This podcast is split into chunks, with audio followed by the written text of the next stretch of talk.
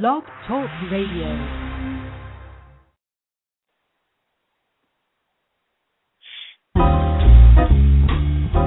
The great city playboys, they're always around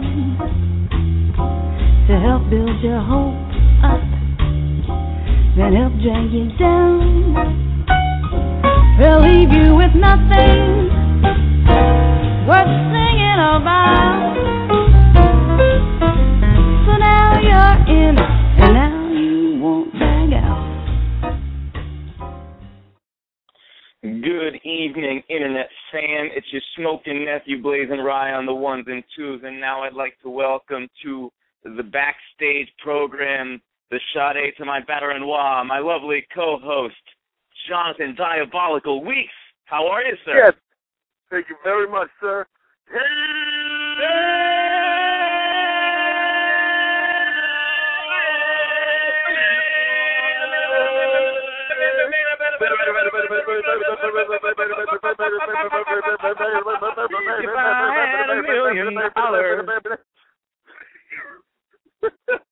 Good to be back, man. I cannot believe it's been one week already.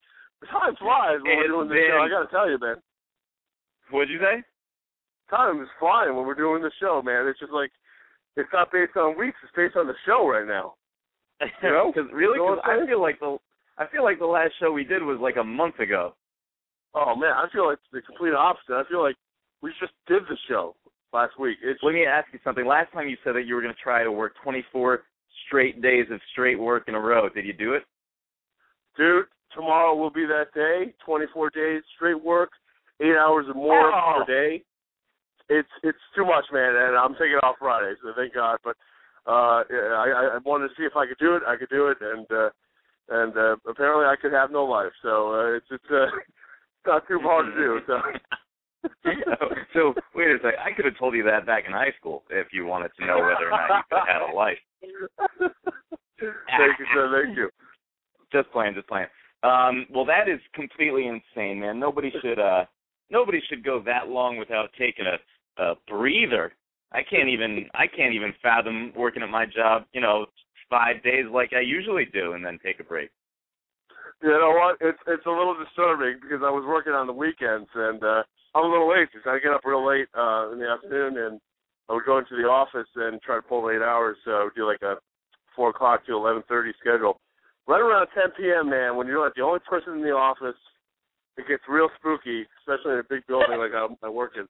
And I, I was hearing like clicks and clacks in certain rooms, and you, you know the lights are all motion sensors, so you're in this like huge maze of desks, and you're like there's one light there, and when you move around, your light turns off. It's a little, uh it's really freaky, but you know I ain't doing it anymore. then when you saw this, uh, you you posted on your Facebook that you couldn't get to sleep because you saw a commercial for Insidious Two. Speaking of things that creep you out, so well, what was that about? Uh, Did you see the first one and you were scared by it? Well, first of all, yes, I saw the first one. It was excellent, I thought, um, and I was super scared by it. And then I was just browsing on the web. You know how the internet's just going insane, and uh, all of a sudden they got like previews before your your your video you want to see, and this video just comes on. I don't, I can't click out of it in uh, enough time. I can't find the X and can uh, exit, and it shows me the preview for Insidious 2, and I just, I almost fell over my chair. It was that scary. Uh, there's like there's like different voices. There's like a picture of an old guy that pops up out of nowhere. I almost had a heart attack, and uh, you know I'm trying to sleep. I tried to get my eight hours a night sleep. I, I I got literally probably like two hours, and I was tossing and turning. I was checking my closets. Uh, it was just uh, too much. What's the uh, movie about? Insidious. Well, I remember um, Insidious was about some. Uh, it's a family. It's it's about a, a father figure, most importantly, uh, who has the ability to basically, in his sleep, he can go back into like different dimensions. And there's, there's a nightmarish dimension, like a hellish dimension, like a heller man dimension, and basically he loses his son to a demon who uh, who takes over his son and brings him to this dimension. So he has to go back and get his son's soul, his son's soul back. And when he does that, he saves his son. In the process, a, a demon uh, kind of like goes into his own body, and I think this is what the second one's really about. Uh, that demon has crossed over into the regular world, uh, living world, and he's got to contend with it. And I think it's within his own body. So it's in the father's body now. Yes, and uh, so it's a lot like uh, it's actually it, it borrows a lot from uh, Asian horror. I think it's a lot about the spirits and hell and hell being really part of our own reality and existence right now.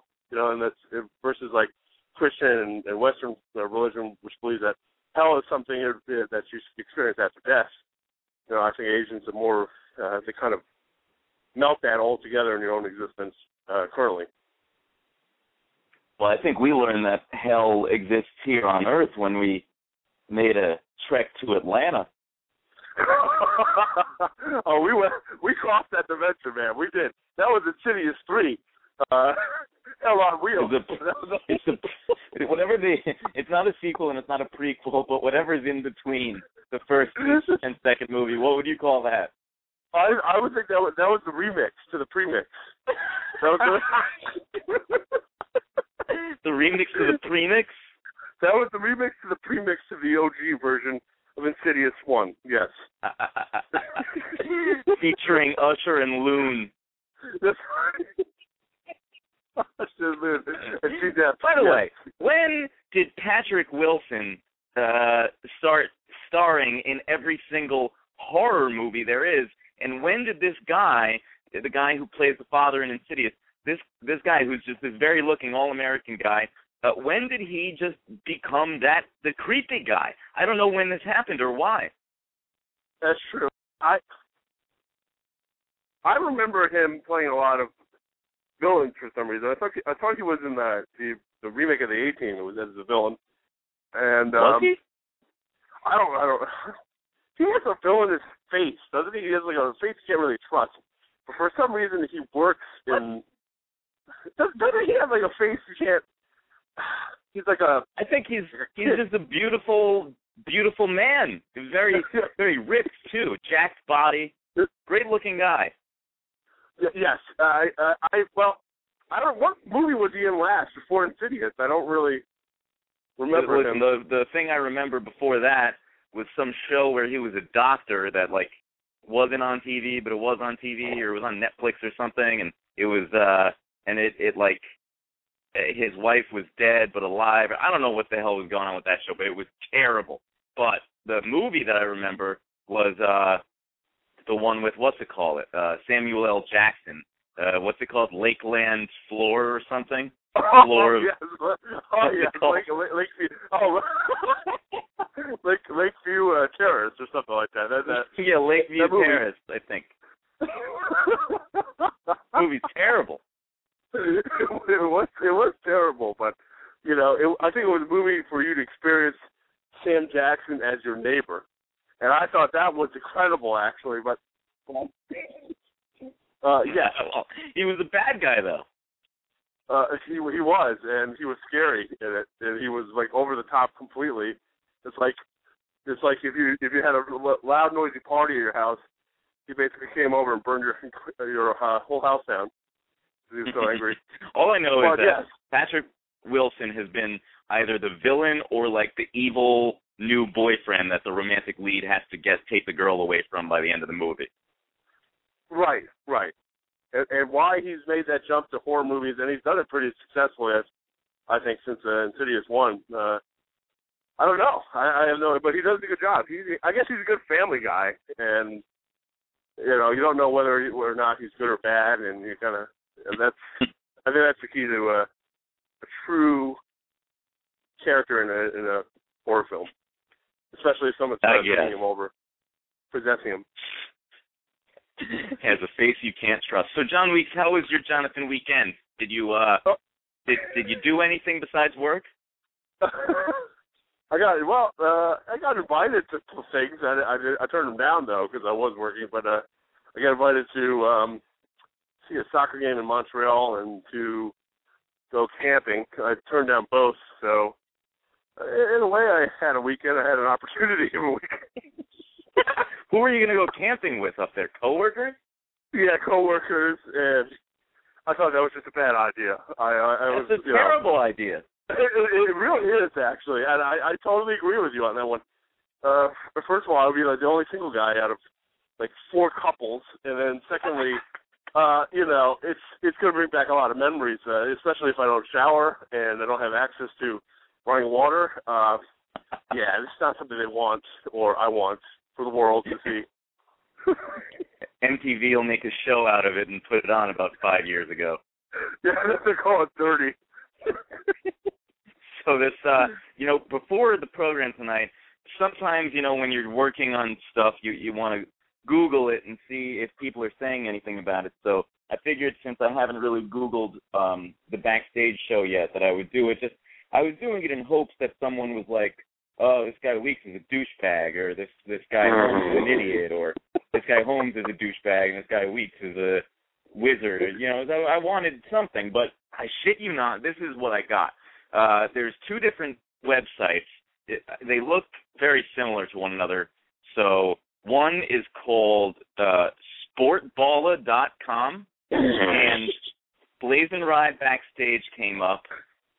It's the first thing on the page. It says, it says Sportballa trending news, and it says BlazinRy Backstage, August 22nd, 2013.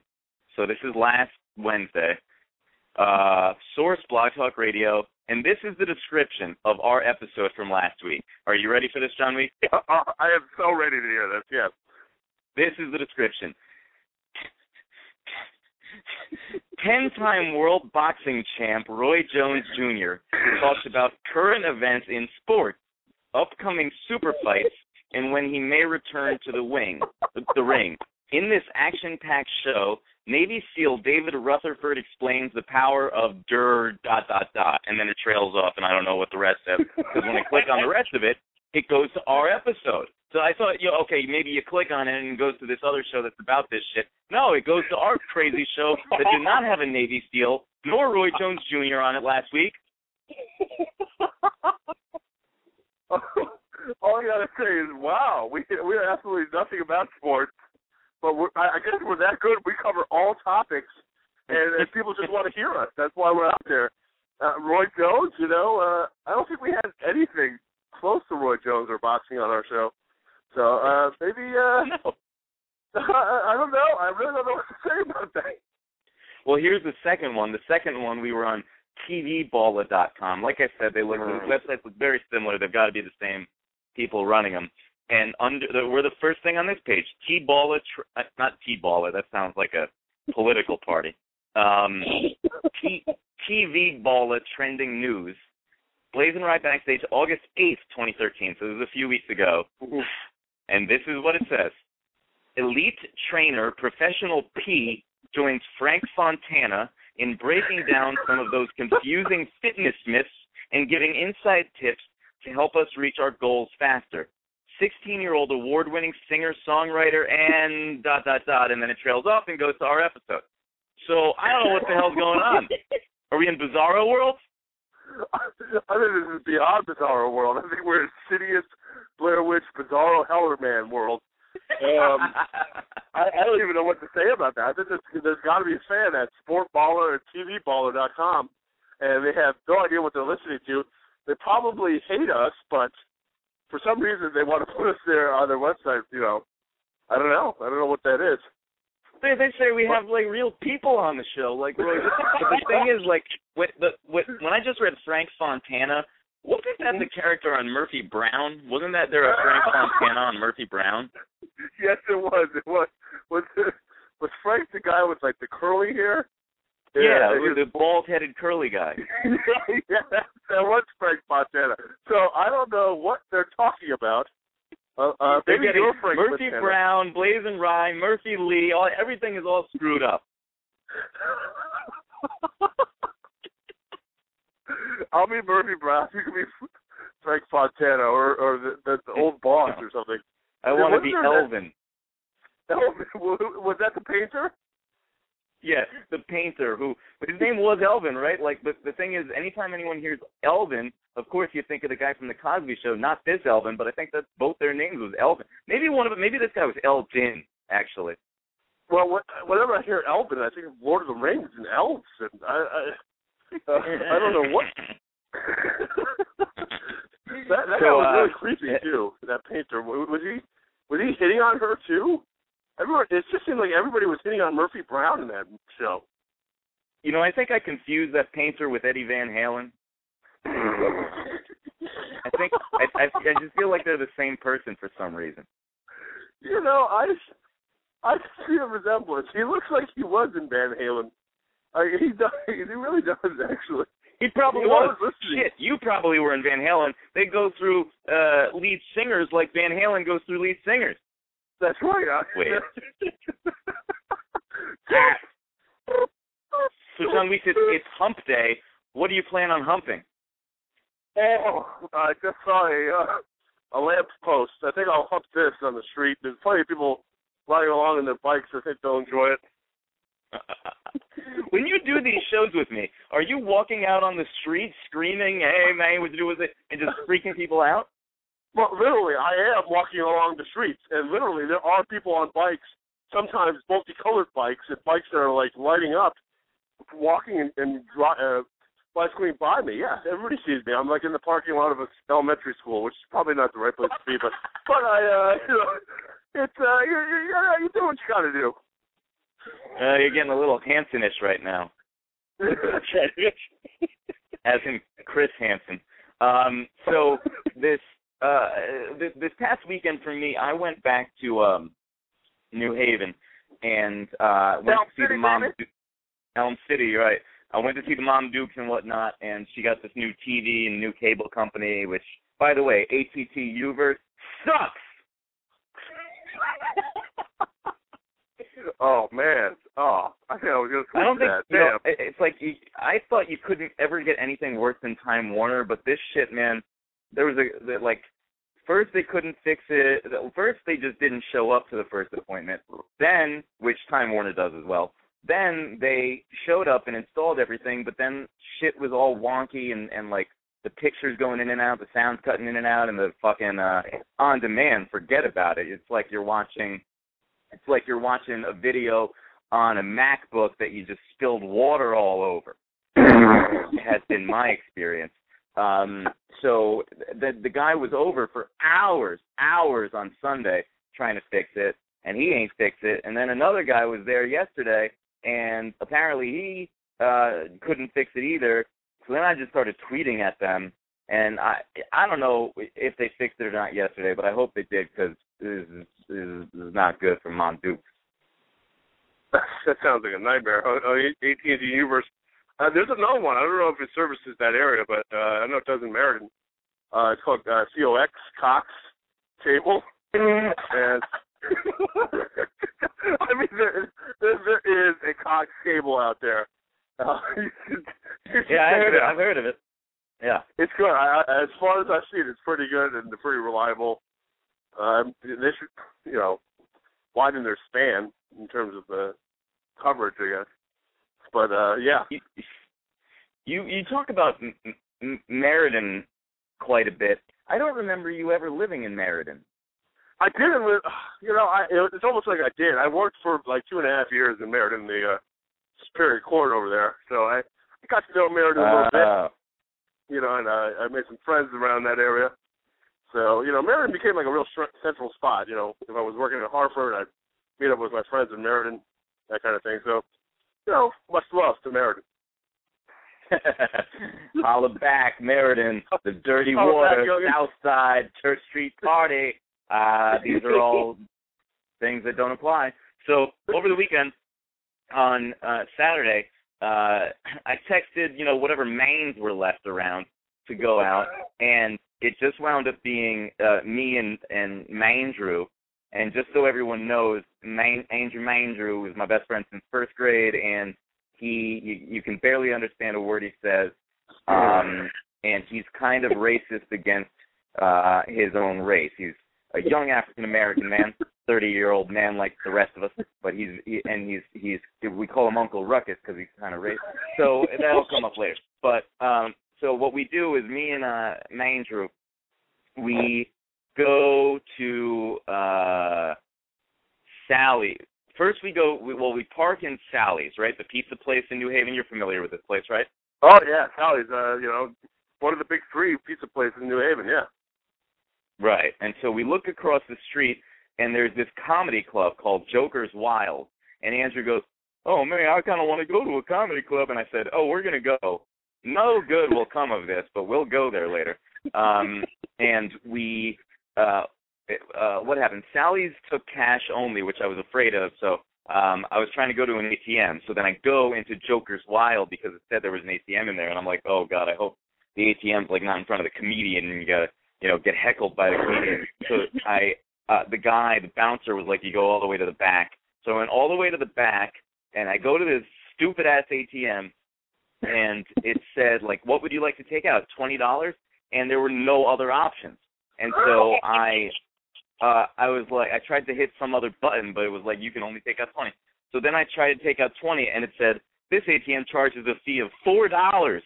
So then Oh, I, in the in the moment, I was just like, well, you know, it's, this was kind of a bar mitzvah in hyperspace already, so let me just finish this.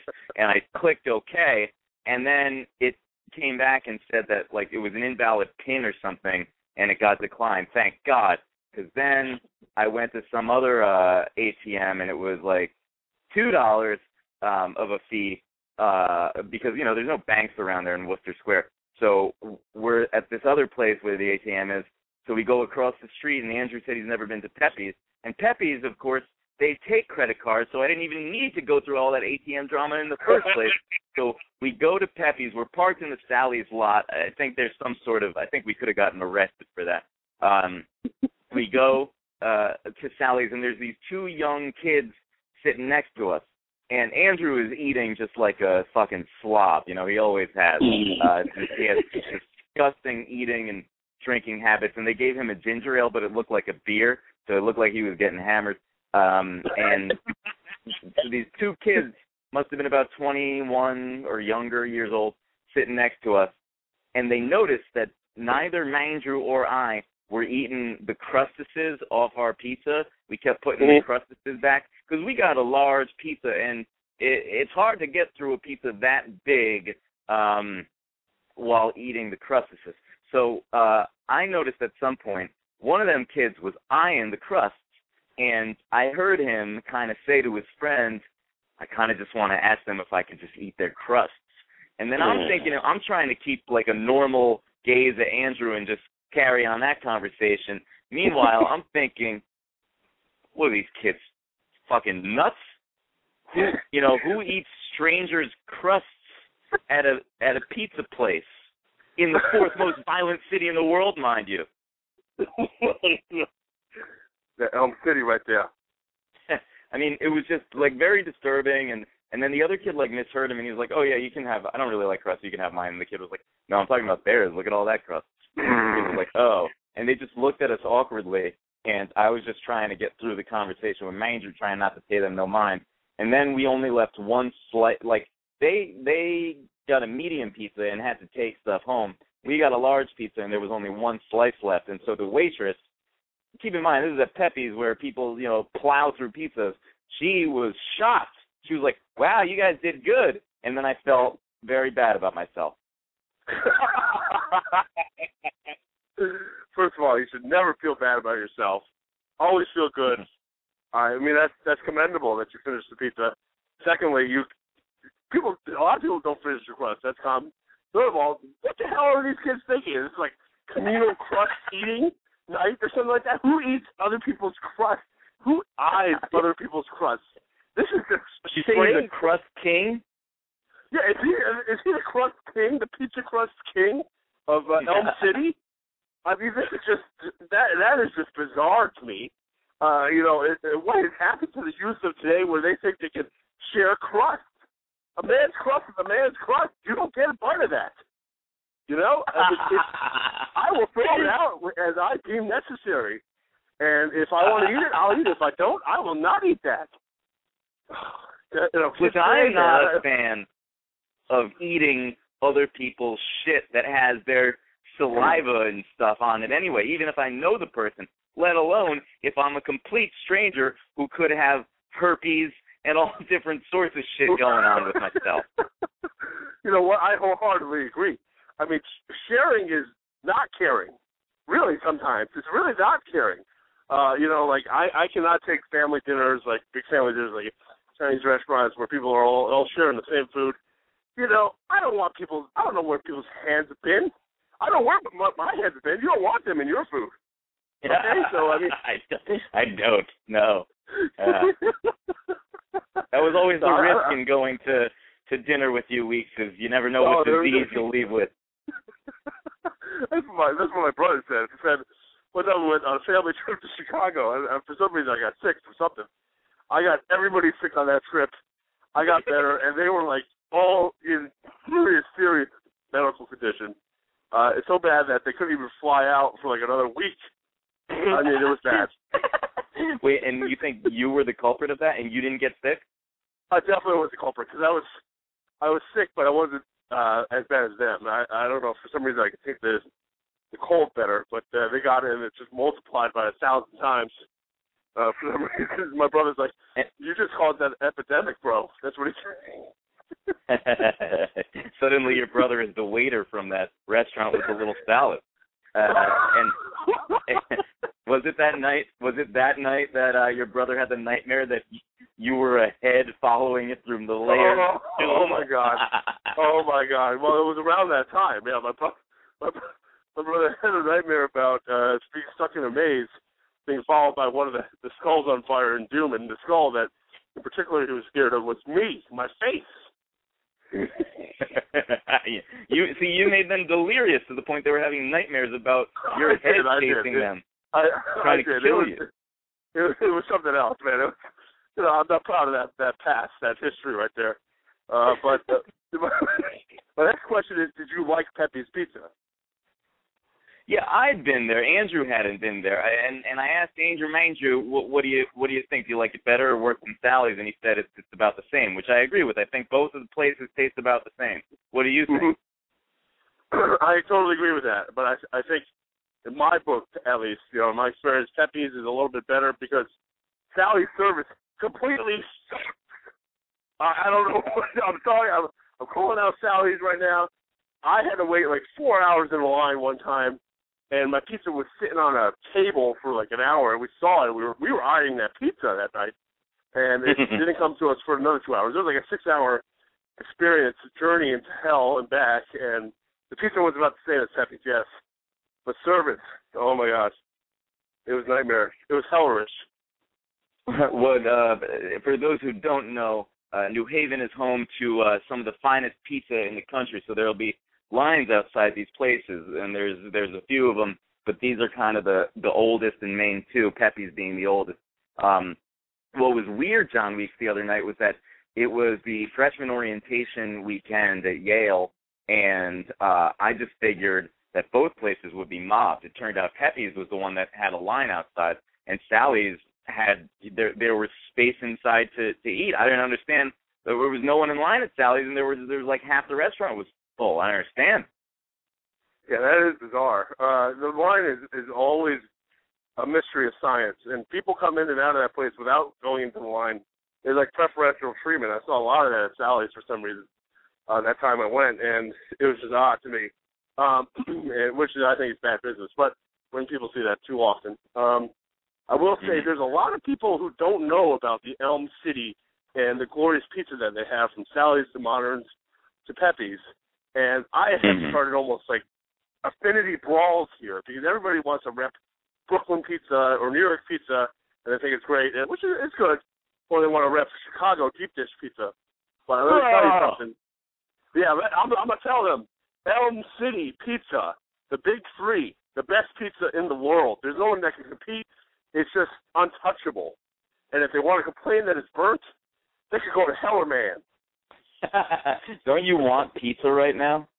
I want pizza right now, and I'm going to get it this weekend. I'll be in that Elm City. Nice, nice. Um, well, you know about the preferential treatment back in uh in high school when I was best friends with the mayor's kid, Danny. Um, we would go to Sally's and we would try not to get preferential treatment to the point that one time Danny like wore a, a baseball hat to as like a disguise so that the guy wouldn't recognize him. But of course, like the guy comes out and he's like, uh, "You guys come come with me," and and Dan's like, "Nah, nah, it's okay," and the guy's like, uh, "No, you're coming right now," and they won't accept your refusal. Uh, if you're uh, like you know a, a prominent dignitary such as Mayor DeStefano and his kinfolk, so uh, we would always we would whenever we went to Sally's we would always cut the line, and if, uh, let me tell you, I fucking love that shit. Made me feel important. I was only important by association, and it was a beautiful thing. Same shit with the Pilot Pen tennis tournament. Got to sit front row there and shit. That was awesome, just because I was friends with the kid. And uh yeah, I do miss that. That was a lot of fun. I will say you guys did the honorable and, and noble thing to re- first refuse the preferential treatment. But hey, if it's uh, if it's offered and you can't, you know, reject it in kindness, then hey, live it up, man. That's how you got to do. It. You got to joyride. This is life, you know. And uh, you got to. I mean, gotta, even you gotta take what's given to you, you know. even the mayor even the mayor would refuse and and they would they would make him come in by the way Sonson, i just saw his facebook status and it says prung ni yang mai sai kyun pai kor pyong rao bun tor pai rao ja jer karm sum ret how ro kang lang ying dang qua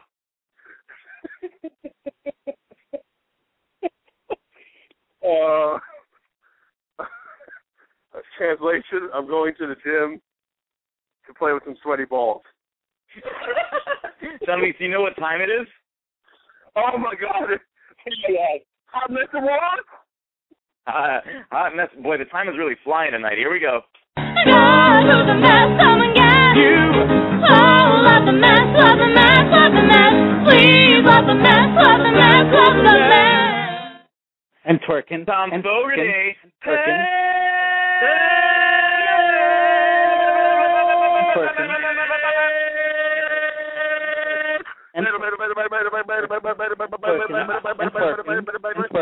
and twerk it up, twerk it up, Twerk it, twerk, twerk it it up, up. twerk it, Twerk it out. twerk it Twerk up. it out. Oh, sorry, I was dancing. Last time you were tossing your own salad. This time you're twerking. I'm sensing a theme here. Yeah, baby, I got a new batch of a, a theme of ass. Now, Fogarty, what is going on with you? I, I, I had the pleasure of watching the Video Music Awards with you the other night. That was that was a fun time, wasn't it? Yeah, that was fun. Maybe maybe uh maybe I'll take part in some of your your usual uh debauchery at some point. I'm Yeah, just, you I'm just- just not ready yet. Yeah. Well, it certainly made the evening nicer. Yeah. so, uh what's going on with you today? What are you doing? Uh oh, I had a rehearsal finally, starting a new project. I got about four that start up in the next couple weeks. So, you know, feast or famine in this biz. You either doing nothing and waiting for the phone to ring, or you got too many damn projects. How it always goes, ain't it? Well, I'm glad you're Yep, yep, yep. back doing your thug sizzle. Who have you got for us for the Hot Mess Awards tonight? Okay. My first one would be that lovely real Jersey house bitch Teresa. Uh, Judici, Joadice, Juadice, however they're pronouncing it this week. Because even she changes the pronunciation of her own name. Uh, they were partying with about 30 family and friends on Long Island Beach, a little like section of it called Ship Bottom Beach. Yes, Ship Bottom. Uh anyway, Mhm. this is a little this is a little pay as you go area, you know, they give you a five dollar sticker and allow you to be on the beach. Well, the little person who was patrolling the beach and it was, you know, like a teenager, like, you know, lifeguard kind of aged kid who's in charge of going around and checking to see, you know, that everybody has their beach pass, came upon the party of the 30 friends and family of the Judici, Jiduses, Judoses, whoever, uh, and they flipped out on this poor child, saying, you know, they don't need no stinking badges and shit like that. to the point where the cops had to be called, and then finally they forked up and paid for everybody to be on the beach. So That sounds like just, a hot mess. Trouble That is a just mess. continues to follow that hot mess because you know they're in court now daily for their bankruptcy and fraud case. Oh, So- geez. Yeah, things are a mess over there. and who is your second hot mess for the evening? Oh, just when you think you know that he's like turning shit around, Justin Bieber Q did it Oh. again. God, what now? Well, just hours after he was swimming with the little baby sharks, the little shit was driving home through Calabasas again, running stop signs. The cops pulled him over for that, telling him he was driving like an asswad. And in the process, when they ran his driver's license, he's not allowed to drive in the state of California yet because he's lived there longer than the amount of time he should have a state license. What? What does that even mean? He hasn't li- lived there long That long means enough. the the new state law of California is once you've established residency for 10 days, you have to have a new uh California state. Oh, okay. Right. Oh yeah, well And you I know, I guess- was there for for two years, and that law was there when I was there, and it, it never never seemed to affect me. Well, I don't think you were driving a Ferrari doing 180 through a, you know, residential area and running stop. How do you know? Maybe I was. Maybe I I was have a pop feeling. Front of twenty thousand people. I have a feeling. So yes, little little Bieber cues at it again. Oh boy. Well, I I really hope she gets it together soon. Yep, me too. Me too. And who is your final hot mess of the evening? My final one, and it's just too good. I have watched this over and over and over again now for the last three days. The Miss Philippines USA contest.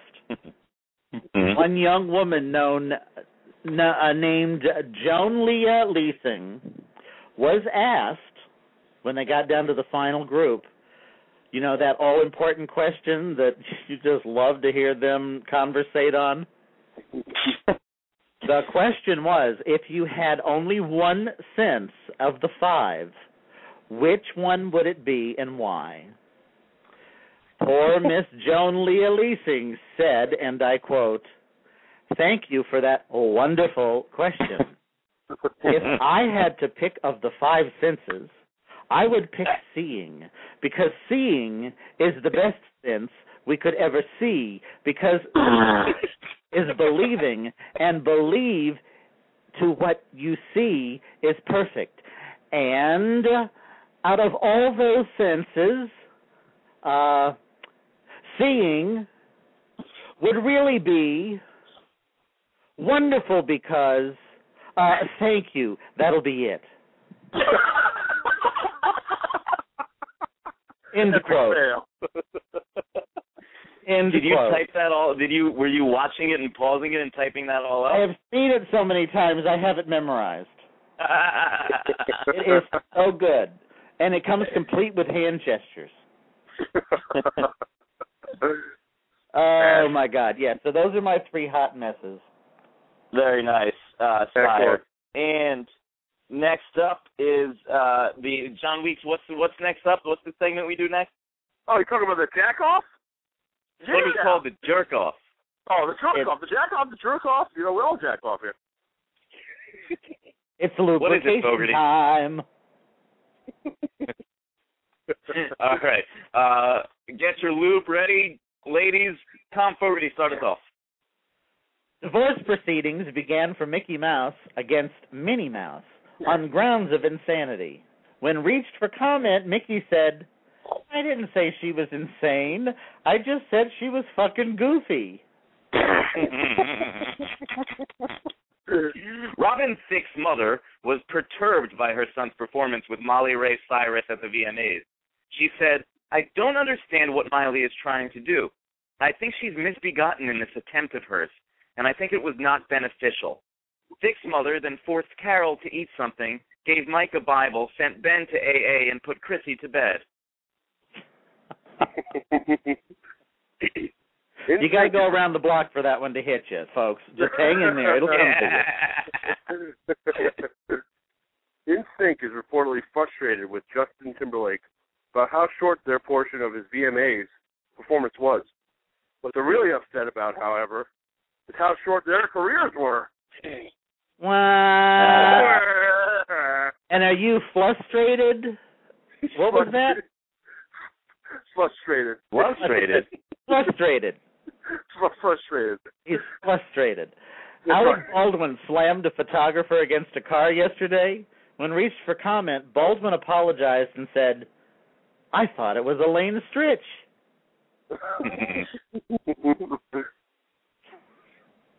Pat Robertson suggested that gays infected with AIDS like to wear rings to cut other people and give them AIDS. Rob Pattinson said Rob Pat Robertson must have been confused and talking about wearing vervain rings to become a vampire.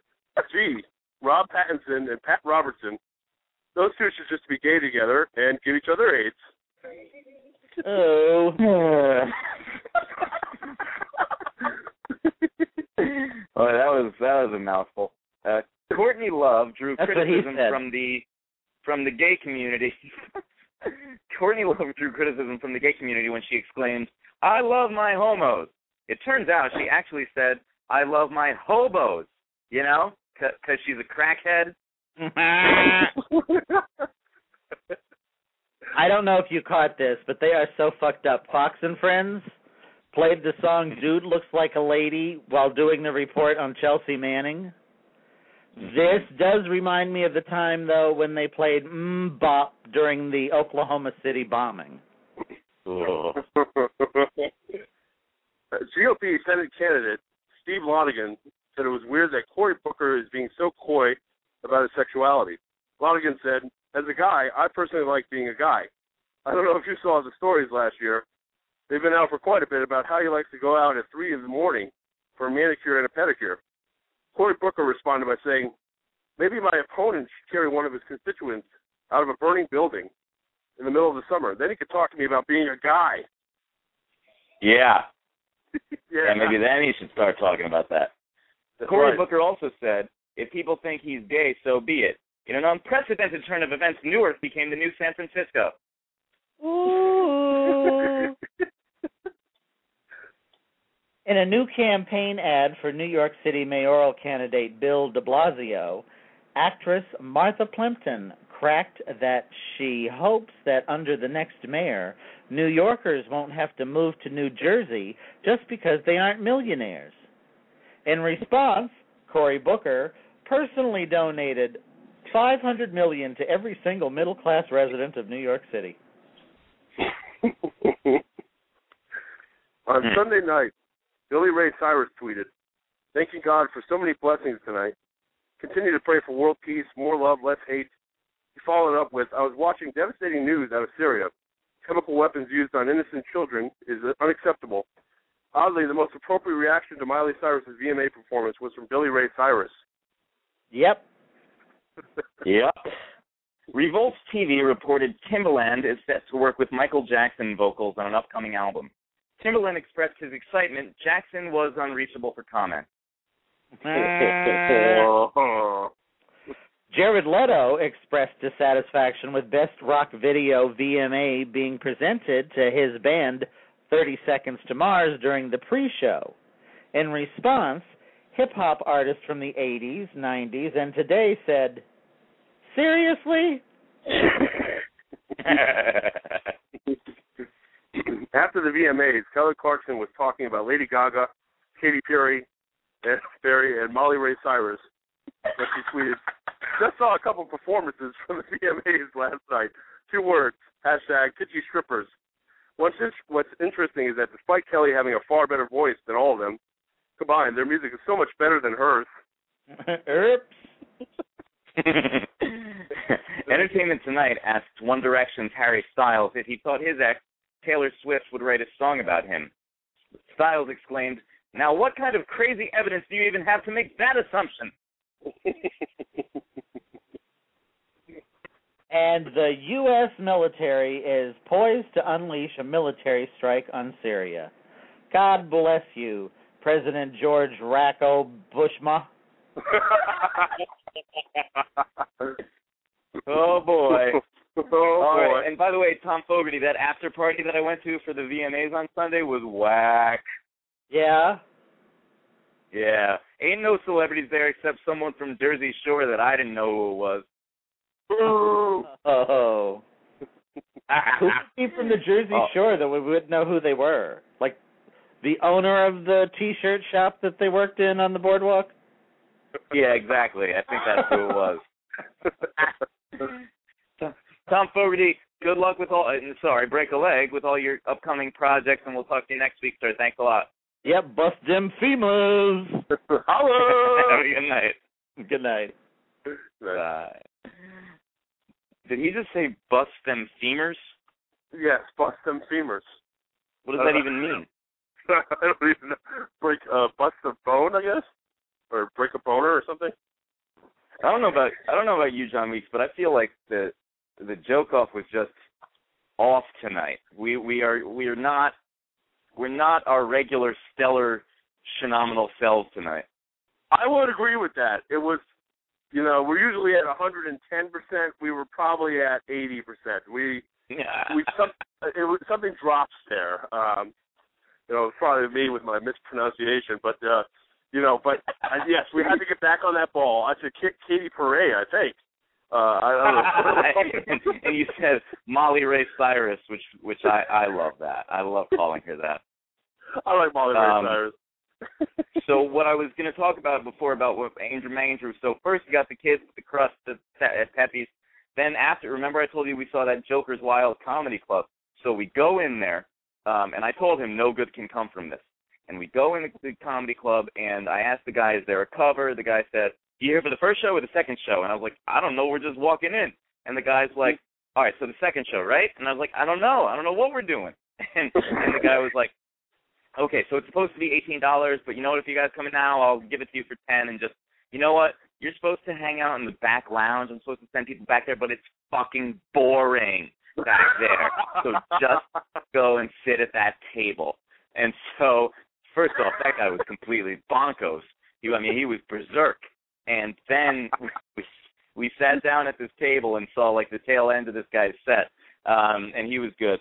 Uh, but the thing is that the next, the, it was the same show twice. So then we saw that guy again later. So here's what happened: is uh, as I said, I told Andrew Manger no good can come of it, and we're we're sitting there. Uh, the the the second show starts. By the way, I'm wearing an Iron Man T-shirt, and when I was in the comedy club, I got mm-hmm. two compliments. I got a compliment from the cable guy from AT&T U-verse, and I got a compliment from someone else. I got four. I never have gotten compliment on this shirt in New York. I got four compliments in a matter of two days in New Haven. well, it might have to do with Iron Man being from Stamford, Connecticut. Right? Is he really? Huh? Yeah. He is? His, headqu- his headquarters was, was in Stamford, yeah. Oh, that makes sense. So we no, it does because you know that's all like the you know, corporate shit and WWE and shit. So That's right. um the uh the the the first uh comedian he was kind of this this this fat fuck and he was he's you know much like myself at the moment and oh, he. Was uh he was doing his act and he was talking about how horrible Hartford is and how it was good to be back in New Haven and, and I wondered if he I wondered if he said the same thing but opposite, you know, when he's in Hartford. Um Right. but he uh was fine, he was funny, I thought. Uh but then this this guy who was sitting right in the front was talking to his girlfriend sitting next to him and so then the comedian started like uh saying what they were must have been whispering to each other into the microphone. And so the comedian was just like oh look at my big arm of tat my whole sleeve of tattoos on my arm. Oh that's so nice. That's fancy. Like why you want to go make out later? And and so he was just kind of imitate and they were oblivious to the fact that he was imitating them. Oblivious. And then all of a sudden the guy goes oh me? And he turns to the guy and it becomes apparent to me that this guy with the sleeve of tattoos he thinks that he's part of the show for the night. He's sitting right in the front, and he's talking just as much as the comedians. And so then, like the comedians talking to him and stuff, and he's he's like comedian's like, where you know, where do you think you are? So then uh that was um the oh no no oh and then he kept talking and then this other guy kind of more of a hipstery guy because the guy with the Mhm. sleeve tattoo was more of like a bro and then this was more of a hipster and the hipster guy goes we didn't fucking pay to see you. We came to see him so shut the fuck up dude. And then of course that did not sit well with the talkative tattoo mofo. So then he The was bro. like are you fucking kidding me right now? The bro yeah so the bro was flipping out. And then uh the the comedian was like uh okay so yeah, that's that's the set and and like he was done and, he, and like everyone was laughing because he that was his time and he as he got off stage the bro stood up and he started Yeah. walking towards the other guy and I was like oh god and I like me and Manger both are expecting the worst uh but luckily he just went to the bathroom probably to do a couple more lines of coke um and, and then the next comedian who came out was like, "Wow, well, this is fucking weird. There's like fights breaking out and shit. Uh, all right, is everyone okay?" And he's like making sure everyone's okay. And uh, the the guy was like completely gone um, for a while, you know, because he was fucking doing the coke in the bathroom. Um, and then the guy was like, "Oh, he'll be back from doing his cocaine any minute now." And so then the guy comes back eventually, and he's like, "Oh, we, we missed you. We were worried about you." And then he proceeds to talk to the fucking girl next to him for a while. Uh again, the bro talking to his lady, bro and and the hoe, and they were just talking back and forth. And so then the second comedian started imitating what they were saying as well.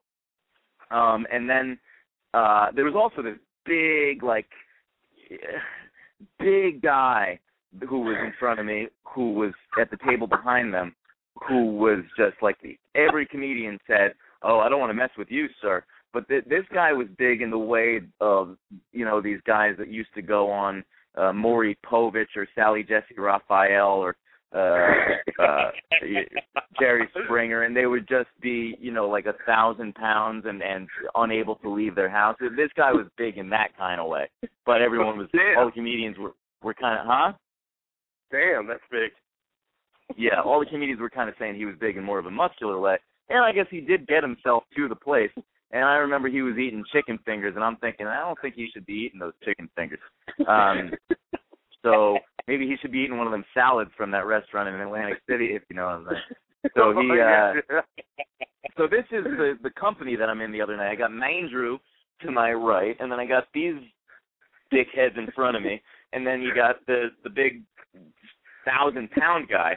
Um, and what happened uh, with the uh, what's it called it the, the the that comedian the second comedian he was like he realized about I don't know twenty minutes into his set he was like I haven't done one fucking joke yet because he was just talking about like the all the drama that was going on. Um, he was like, you, you guys want me to do a joke? You know, a joke? And he was pretty good. I shouldn't really be mocking him. Um, the host, I I neglected to mention, he was a little weird. He was actually the second comedian and the host were the two guys that complimented my um uh Iron Man shirt, and you could tell they were like just you know comic book dorks and shit. Uh, so I, I enjoyed that.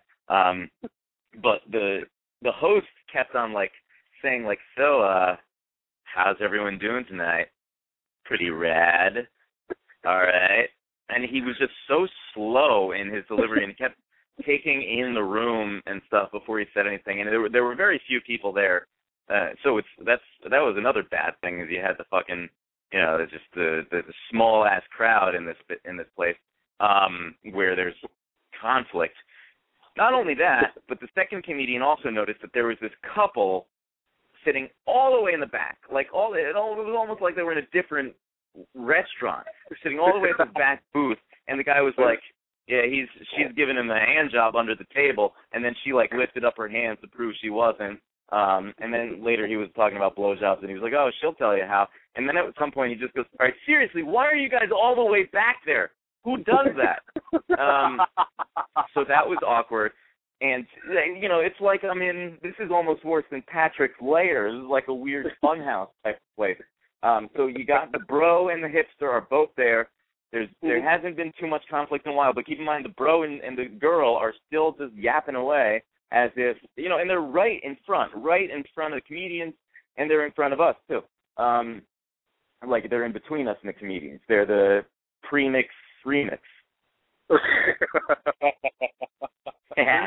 So uh the third comedian that came out was the one that we had seen some of prior. Uh not Richard Pryor, that would have been amazing, but this guy was uh named David Moon Senior, I believe his name was. He's from East Haven. You ever heard of him? No, I'm not. Okay. David. So he, David Moon Senior. He was very funny. He looked familiar, and he kept talking to the the uh the people that were talking and stuff. And he was like trying to kind of like calm the situation down so that he could kind of take control of the room. And he was like, like I like you, man. You're a good guy. Buy buy this guy a, a drink on me. And I, I was thinking, like, I don't know why you would get this guy any drunker than he already was because he was clearly obliterated. Um, and so I'm not sure. Like he he was doing two different things at once. I don't know what the strategy was. Maybe he was getting him one more drink so the guy would start puking and get the hell out of there. Maybe I Right. don't know. Um, but then there was another guy who came in who just started yelling shit out, and apparently he was like another comedian. And so this comedian was like, "All right, don't yell stuff out in the middle of my set. What, what are you What are you doing?" And uh, and then they started talking about drugs, and then the kid started yelling out some weird drugs from the from the audience uh, that he uh, w- had taken, that he like extracted it from plants or something. And so David Moon Senior was talking to the kid about how weird he w- he was with these drugs and stuff. and he said the name of some drug I can't remember, and David Moon Senior uh, said said what's what's that? And this this brother behind me goes, oh, I did that in college. And then Dave Moon Senior goes, well, of course the black crackhead knows what it is. And Andrew Andrew Mandrew laughed with the fiery passion of a thousand suns when he said that. Because, like I told you, he's racist against his own race. He laughed like I have. He laughed like Agamemnon with the fiery passion of Agamemnon on his way to Troy. Andrew could not stop laughing after the guy said, "Oh, of course, the black crackhead in the back knows that drug." Andrew thought it was the most incredible thing he'd ever. He was bending over his stool, cracking up. the fury and passion of Agamemnon. I don't. I don't know what I'm saying. So then that was great. he- That was phenomenal. so the guy, uh, uh, the guy and yeah, yeah, yeah. Oh yeah, the guy and the girl that were talking, the bro and the and the the bro and the hoe. They got up and walked away at some point. And keep in mind, the, the comedian had been very nice to them and buying the guy drink and everything. And then as soon as they got up and walked away, the comedian was like, "All right, can, you know what? Can we? That's enough. That's enough. I don't think they should come back." And he kicked him out. He was kicking him out. Um, Oh, so good, the good. guy went from being really nice to to actually, you know, taking control of the situation, which he did it in such a subtle way that it was very brilliant. And then the girl came back and sat down, and he says she doesn't even know she got kicked out yet, and the girl was like completely oblivious. And then she finds the guy and like yells his name, and then me and Manger are just staring at them as people are trying to kick them out. Oh, and you know what? She left her phone there, and this Mhm. this guy, this this this guy who had like just a vest and no shirt on, and he had like a long ponytail and a beard. He goes up, and they said that she left her phone. So he he takes the phone and says, "It's my lucky day," and puts it in his pocket and walks away. And so he got just as big a laugh as the comedian. This guy who was just you know in his leather shirtless vest. Um, and then uh they finally like settle the bill or whatever and leave. But Andrew Manger and I thought that they were gonna fucking that that some sort of fight was gonna break out, and especially after they got kicked out. But I I think the only reason they hung around a bit is because they were trying to figure out the bill. Um, but as soon as we walked out of there, I said, "I told you no good could come from that man." He was like, "You were right, man. I know, man. That was crazy, man." But I really feared for my life on Saturday night, Sean Wheat. wow, that sounded just like Mandrew, actually. What you just. hey man, I'm like, come on, man. oh man, it What do you sounds like an incredible whole night. That's ordeal? that that sounds whack. it sounds uh you know, at least there was some comedic elements to it, but uh it doesn't sound like there was a whole lot of comedy, just a lot of chaos chaos. Chaotic Ah, environment. chaos. Chaos. Uh-huh. Yeah. A lot of people going crazy over there. a lot of the uh, a lot the Elm City regulars over there. It sounded like uh, Right Said Fred was there, you know, stealing phones, and uh so a lot of craziness there. But did Andrew like it at all? We loved it. The, the, I mean, the comedians were great, and they really handled the situation. Because I know from I watched that documentary on Netflix called Heckler that Jamie Kennedy is in, and it's all about how much comedians hate hecklers, and like, and so it, it takes a very brilliant comedian to kind of you know take down a heckler. And so all of them, I thought, did a very good job, especially the last guy in that subtle way. I feel like the right. the best takedown of hecklers that I've seen is is a guy that we've had on the show, uh, Steve Hofstetter. Uh, a brilliant takedown. If you want to go on the YouTubes and look up Steve Hofstetter heckler, you can see him just destroying some asshole. But it's really like in the last uh or no, two Louis C.K. specials ago, one of the first things he says when he comes out is like, uh, if you want to say something to me, what you do is you write it down on a piece of paper and then um, pass it back to the lobby, and then you walk out the door, go home, and kill yourself. Because this is a rhetorical thing, you know. This, and then later in the show, someone was like, "Oh, Louis," and he goes, "Shut up, shut the fuck up, you fucking asshole! Didn't you hear me before?" oh man, as a comedian, I, I don't know how I would deal with so many hecklers. It sounded like you got like a heckler every other minute, especially the bro and the hoe and and uh, right said Fred and uh, the hipsters. And It was mainly it was mainly the bro and the hoe and the drug addict. oh man, it sounds and like the drug addict is a comedian, so you would figure he would know the rules. But then at one point, like the guy uh, David Moon Sr. made fun of the the drug addict a little more, and the druggie uh shook his head. He couldn't take it, and he put a cigarette in his mouth and walked outside. And then he wound up sitting in the back. He couldn't take Right. it. you know, uh, I don't know what it is with uh, comedy shows. Were they always like this?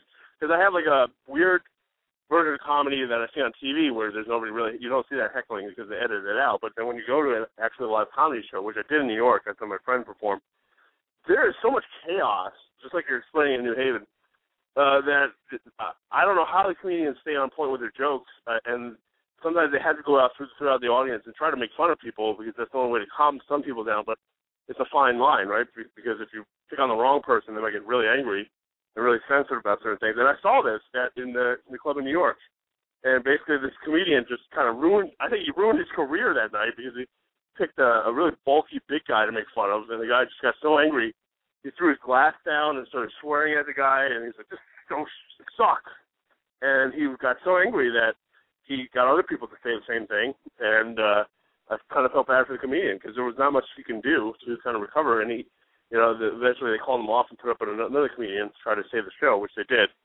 Uh, but you know, Jesus. that's a rough, that's a rough job, a comedian. That's a very rough job, uh, stand up. Yeah, it's uh, I it's it must be mortifying. Uh Yeah. I, I can't like I feel like, you know, uh, having experience in acting that's it's a lot easier because you, you don't have this obligation to make people laugh every few seconds and it's uh uh and and everything is written out for you. Um not not that it's easy by any means, but it is um easier I'd say than being a stand up comedian. Same thing with music, I think it's easier than being a stand-up comedian. There's a lot expected of you as a stand-up, and I can't imagine many careers more mortifying than that. Yeah, I agree. Uh, you know, uh, you not only have to deal with uh, your your own jokes being funny, but uh, the environment you're in sometimes can be so rough. And doing that, you know, as a, I don't think you could do that as a career unless you're highly successful and you have some kind of show. But you know who I've been really getting into is, you know, uh, another note, sort of comedy, but they're not really stand-up comedians. Is uh, Key and Peele. I think Key and Peele are hilarious. Have you ever seen them? No, but people keep telling me to watch them. I think they're hilarious. I think they're the next best thing to like Chappelle show or whatnot. If if you like Chappelle Mhm. show, you know, I think they're Mhm. hilarious and, and they're witty too. Well, that's good. I'll have to check it out. Tom Fogerty was saying that uh, Chappelle's new routine that he's been, you know, touring the small clubs working on, and now he's got the tour with the Flight of the Conchords guys. Apparently, it's supposed to be the most brilliant thing in years for uh, comedy. So I'm looking forward to seeing what he has in store. Yeah, definitely. You know, I think comedy needs some kind of revival. I, I, uh, my actually my parents just got tickets. Uh, uh, I think they're in Connecticut tomorrow. Chappelle and the Concord. Oh, So uh, I think that'd be- Mohegans or Foxwoods? I think it's a Mohegans. I, I want to say Mohegans. Yeah. But uh, I would love to check that out. Uh, Chappelle did something at GW. I saw him. He was good. He was not great. I, I thought he was pretty good. Uh, I saw Leno stand up. He was very average. Uh, and that's pretty much all the comedians that I've seen. I, I just see Where'd more. you see Leno? I saw Leno. He was at GW too. I saw these uh, shows for free Where? at GW. Oh, okay. GW. Um, You know, you know, I uh, I I I I shouldn't admit this, but I saw Jay Leno do comedy once at uh. oh, you saw Jay Leno, huh? You I- saw Jay I Leno. did. I did. It was back when I was a child, before I uh, reached the um a certain capacity of brain cells. But- oh, you stop it, man. You. He, but he he was very funny. He was um there there was nothing like risky about his material, but but that's that's that was him in his element, you know. And he's you know the guy is such a fucking dickhead because he doesn't uh spend any of the money that he makes from the Tonight Show. He banks it all. He doesn't even use it. Any Mhm. money that he spends uh is from these these stand up gigs that he does touring across the country. So uh so that's fascinating, but that's that's you know because even David Letterman will say back in the 70s at the comedy store there was nobody funnier than Jay Leno and that all the comedians wanted to be Jay Leno and stuff. But the other thing is that Jay Leno, although he was this great likable guy and everyone wanted to be like him and and hang out with him and do comedy like him, Mhm. he was also a bit of a weasel. Right. Right. And and so with the whole Conan thing, Dave Dave said to Conan, "Then now yes, this is the Jay I remember, like the weaselly one." Oh, boy. Oh Um, boy. But John Weeks, we have uh, so little time and uh, so much to cover, so let's. I think uh, we'll we'll just have to end on this one last thing. Um, a lot of Okay. people, John Weeks, call you the uh, the the yeah, you have a ton of nicknames: the Sade to my Batter-en-Noir, Playboy of the Western World, Betrayal by Harold Pinter, um, the Dumbwaiter, uh, Zoo Story, the Goat, or Who is Sylvia, Who's Afraid of Virginia Woolf, The Never Ending Story, uh, the Dr. Drew of the Internet, and um, also uh, uh, the Great City Playboy. So Thank you. we have another um, letter that was sent Oh, to you us, and if you think Are you that serious? Oh my god. yeah. And if you think that the one from last week was uh, you know, difficult to navigate through and kind of intense, uh this one is even more so. Oh boy. All right. Are you ready? I, I hope I'm ready. Oh boy. I'm a little nervous. Go ahead. you got a nervous Joey over here. Never should we? Oh, sorry. What was that sound you just made? That was that was shy Joey. oh, nervous crying Joey. So um this this is from Jay in San Francisco. Here we go. Listen carefully, buddy. This is a doozy. Okay. Dear BlazinRy and Jonathan Weeks, greetings from San Francisco. I am involved in an open relationship with a wonderful girl. As it is an open relationship, our wants and needs are very different from more conventional couples. My girlfriend maintains an active lifestyle in the dominance submission subculture. As a submissive, she has a master, aka a Dom, who inflicts pain at her request and controls her whenever they have their sessions together. Of course, it is all consensual and safe words are used. From my research, I have learned that it is natural in these types of relationships for emotions to develop. In fact, it wouldn't be desirable for either party if there were no emotions involved.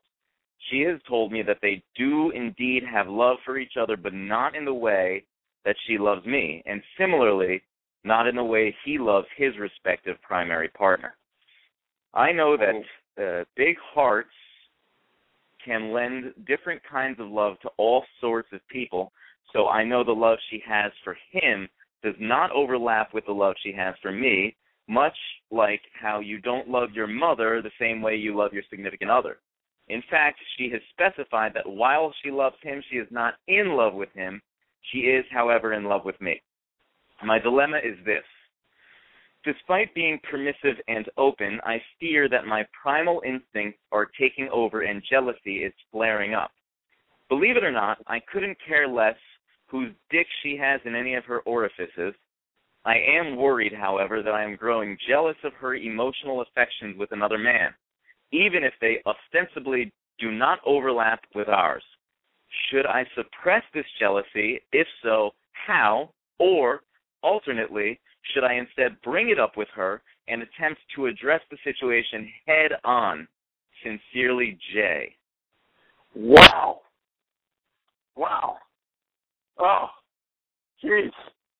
Oh, um, oh, that's that's a that's a that wow. That's a that's a complex scenario. This is for real, right? Is this? yeah, it's as real oh, as it comes. Wow.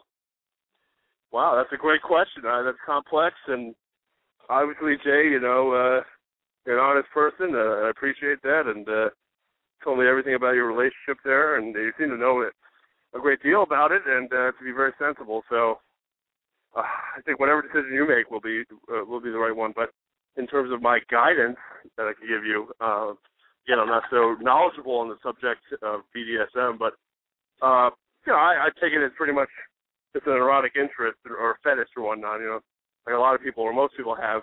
So, I think in that regard, I think you have a healthy relationship as of now with your current uh, open relationship with your girlfriend. I think that's that's that's safe to say. I think uh, the BDSM with the master uh, that she has, the relationship there, it seems uh, you know it seems legitimate in terms of uh, it's not really yet interfering with your relationship with your girlfriend. Uh, as long as she says that she uh, loves him but is not in love with uh, with him and is in love with you, I think that's pretty safe to say.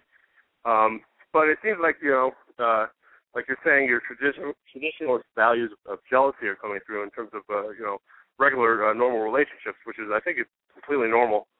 Uh, so I would say um, jealousy is, is a strong emotion, and you can't really suppress it. And the more you suppress it, I think the worse it gets, and the more phony or, or uh, incapable you're going to be able to progress to a relationship, because that's what a relationship is. I think it needs to meet hurdles and, and overcome those hurdles, and if it can't, then the relationship shouldn't last. So I think if you're you're having obvious issues with jealousy, then you have to approach it, you know, in the traditional manner of you know approaching your girlfriend because you love her, and uh, of course she loves you. Then you have to talk about it honestly and openly with her, and talk to her about it. And either you, uh, you said that you uh, have no problem with her practicing this BDSM, but I think you do. I think uh, obviously if you have jealousy issues, you do have a slight problem with um, the relationship that she has with the master, and you need to pretty much either I don't want to say set guidelines or you know give her like a ultimatum there, but you have to talk about it openly, and the more open that you, you are with, in terms of the relationship,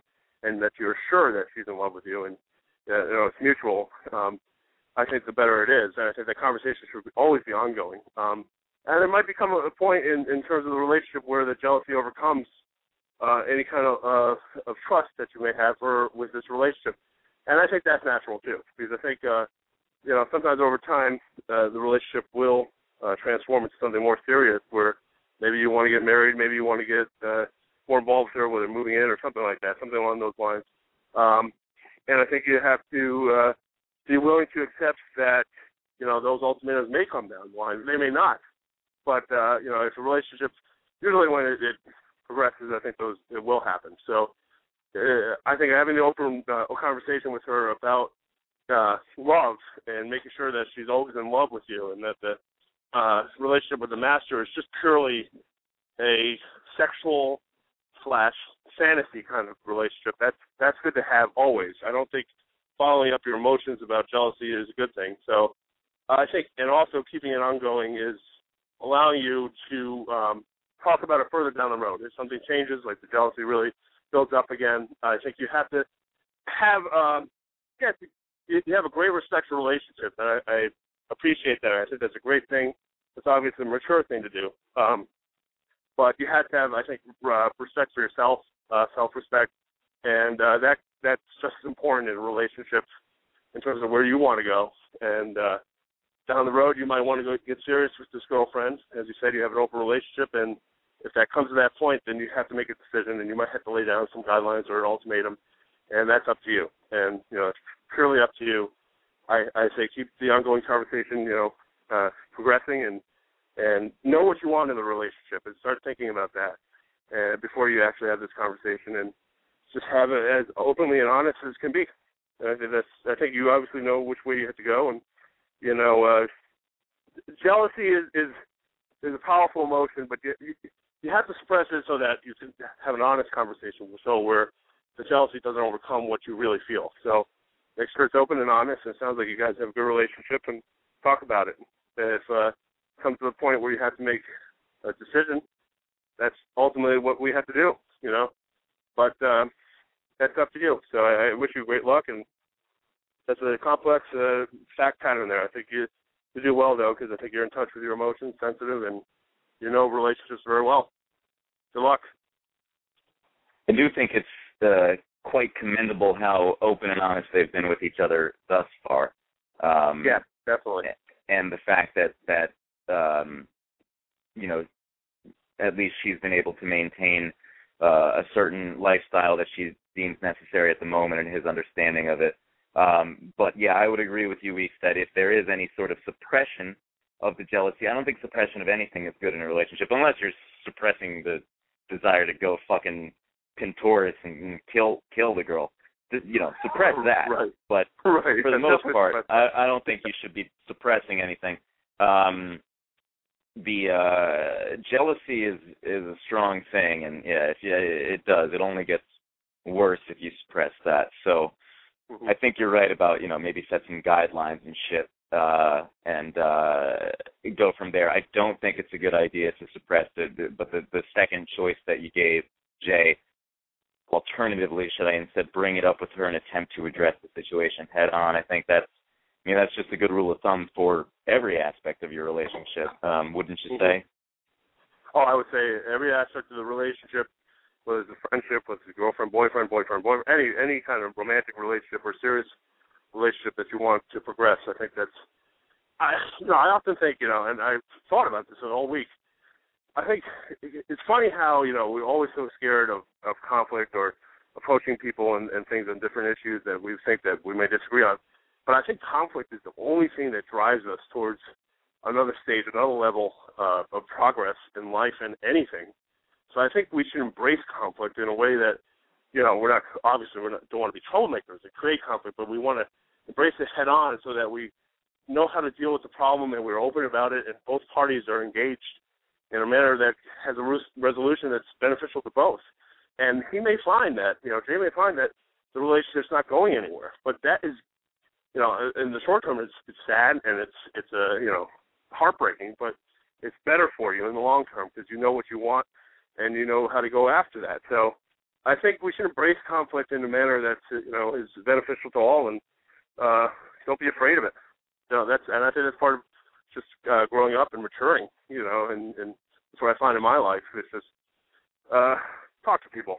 You know, talk to people and to em- know, embrace conflict and look at it in a positive light uh, because it gets things done. I think that's a fascinating uh, approach to turning kind of what what we largely view as a negative thing into a positive thing. Um, now, I would be remiss, John Weeks, since a lot of the show thus far has been based on my ignorance over other things. Uh, I, I need to ask about the content of that letter. Now, the the I don't mean any disrespect to Jay or his uh, girlfriend. Um, Mm-hmm. but what do you think of these the, these guys that get off on really hurting physically the women that they're having sex with to the point that they're bruised up and down all over? I, I don't. I, I, this may sound very ignorant and, and kind of terrible, but I think that there's kind of an innate nature in in men um, Mm-hmm. to be protective of uh, women. Um, and uh, you know that's not it's just an innate thing. It's not a thing that that kind of you know society teaches us or anything. It's just something that tends to be there. Um, but I, I can't imagine feeling good after beating the crap out of someone. well, that's, a really good point. I really can't uh, delineate on that, but I think that's you know when you're talking about BDSM and, and dominance, I don't know a whole lot about the subject, but I know that it's uh, you know kind of a large culture now in terms of sexuality in, in culture, and it's growing and growing, and there's a large commercial business for it, and it's becoming a big part of relationships and a lot of people. So, and, and there's you know there's levels of it. So it goes from you know small to extreme, of course, with everything. Um, so I think I, I know what you're saying. Hurting people and dominance over other people, I, I is, is kind of a weird thing in, in a romantic relationship where you're supposed to care about somebody and protect them, right? Um, and they almost seem like uh, complete opposites, which they probably are. But in nature, there's a lot of control and dominance uh, aspects of the sexuality as, as well, and I think um, all kinds of fetishes and uh, erotic fetishes are, are are are you know as long as they're done in the realm of not completely hurting somebody physically and emotionally, because that can happen. Um, I think it's okay. I think it's it's uh, you know as long as we keep control of it, uh, and as I said before, setting certain guidelines, I think it's okay. I think it's a culture that's been largely accepted over time. A lot of people still look at it as as weird and kind of counterculture, but it's it's a large part of of nature and man and and woman's relationship, and a lot of people look at it as very kind of ancient and uh, uh, you know medieval kind of behavior, but it's really not. It's something that uh, is is actually quite popular. It's been widely accepted as long as you don't cross the line of hurting or abusing someone physically, and especially a younger person or whatnot, and and uh, people are consensual in this relationship, which which Jay said he was. Uh, uh, they both were, and it's an open relationship. I think that's plenty fine because I think that's uh, that's you know, and that's the way the world has become. You know, we've become very accepting of different kind of um, aspects of sexuality, and I think that's BDSM is just one of those, and I think it's plenty fine as long as you don't step over certain guidelines and and you know and the that and that's exactly what it is. What I'm really trying to say is it's fantasy. Uh, as long as you don't mm-hmm. pass that that thin line, it's fantasy. It's, it's pleasure. It's sex. And and when you're done with that aspect of it, you have a relationship underneath that, and the relationship is what's most important. And I'm sure it is for Jay. So if if uh, if it's based on love, trust, honesty, that's what's most important over the, the sexual uh, uh, eroticism and whatnot. Um, but it's not a dirty thing. It's it's some widely acceptable, and as long as you again don't cross that line, and, and the relationship is paramount. So, um, fantasy is fantasy, and and love is love. So you gotta cradle that love, man. Protect it, and that's what you should protect. You know, and I guess it's what, what Tamika the kid says is is right. It's as long as it's between two consenting adults, then then everything's just fine. But the thing is about fantasy and love, if I'm the guy that is in love with her and then she, you know, I I I go to fuck her and she's bruised all up and down, my first instinct is, well, well that's fucking gross. Secondly, right. I want to go beat the guy up who did this to her. Right. Right. And that's what But you I know, guess yeah, that's just me. No, no, that's not just you. I think you're actually that's more the majority. That's how the majority thinks. That's how I would think. Um, first of all, you know, the protection of my my significant other, you know, and uh, whether or not they, uh, uh, you know, agreed with this kind of treatment. And secondly, what the heck am I going to do to the guy who did this or the person who did this to my significant other? So, um, but I think that's you know part of the fantasy, and as long as the significant other is you know okay with it and, and giving her okay on it or his okay on it, that's that's up to them, and that's up to the, that dynamic of the relationship. You know, if if Jay feels like it's he's going overboard, then he needs to bring that issue up. That's a serious issue. That's a that's that goes beyond um, uh, just the relation. That's emotional, possible damage with with her with his uh, significant other, or whatnot, and uh, that's something you should probably bring up immediately. You know, but yes, again, mm-hmm. fantasy, fantasy and love.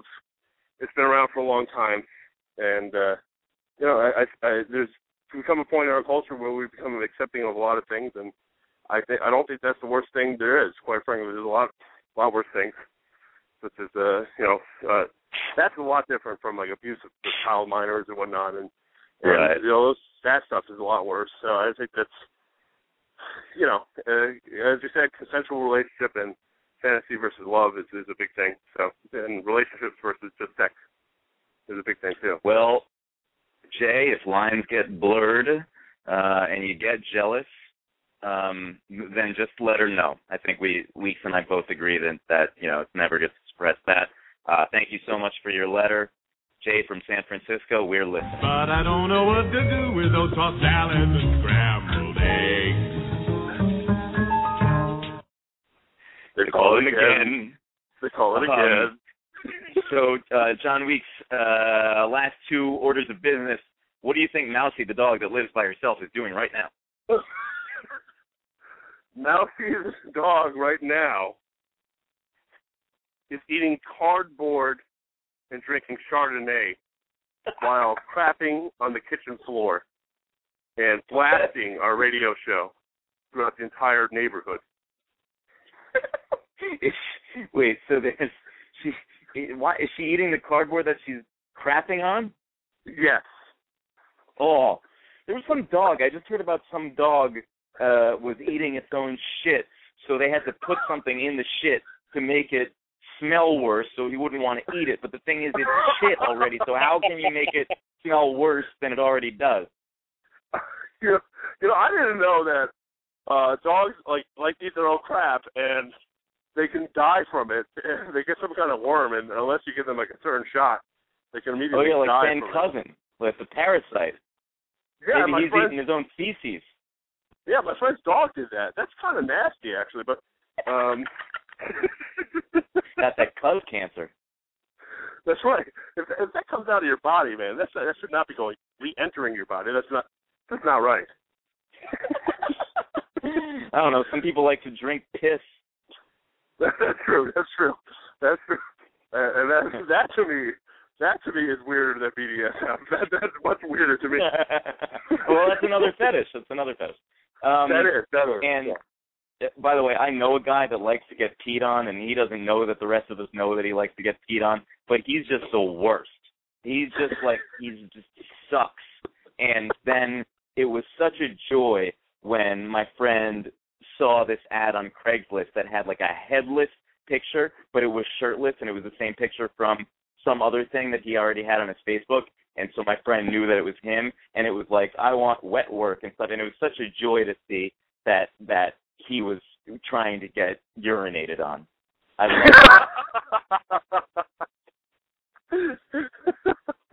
Why don't we just all urinate on this person? well, you know, bukaki bukaki. Uh, last up, uh, what's your favorite scene? And she's a mind mind with a brain to mind mind, a mind to Heineken mind. Okay, all right. My favorite scene, the mind of mine, mind, mind of mine, she's a mind, mine, is definitely when Amanda Bates, Amanda Bynes, mine, she she puts on an Oscar-worthy performance. I don't know why she didn't win it, uh, but she dresses up as an old woman, a nanny, and she's gone through this divorce uh, as a man, and she comes back as a, she comes back as a woman, as a nanny, an 80, 85 year old nanny, to take care of the kids and get close back to her, her uh, his family. And Amanda Bynes plays the best old lady. So not only is she doing a, a, a sex change in, in general from a man to a woman, but she's playing an old woman. And the best scene I've ever seen is when she actually has a children's show with Louie, and she goes, "Well, hello there, children." and that's my favorite scene. And she's my my my my my my. It's like your old granny voice. That's right. That's right. what, what's that line from that other Amanda Bynes movie about freedom is the something of all sentient Oh. beings? You know, that's what yeah, Amanda Bynes plays this great robot called Optimus Prime Mind, and he goes, "Freedom is the right of all sentient beings."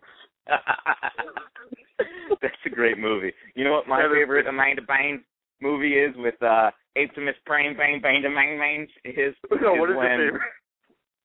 it's when she was um uh kind of she it's when she was older than she is now and she was blind, and she was sitting there in in the courtroom next to Robin uh, from Batman and Robin, and she uh she gets up uh, in the middle of the courtroom and goes, "I'm out of order. You're out of order. This whole courtroom's out of order." Hoorah! That's my favorite scene. Is she's a main man with a main, main, a main. I love that scene.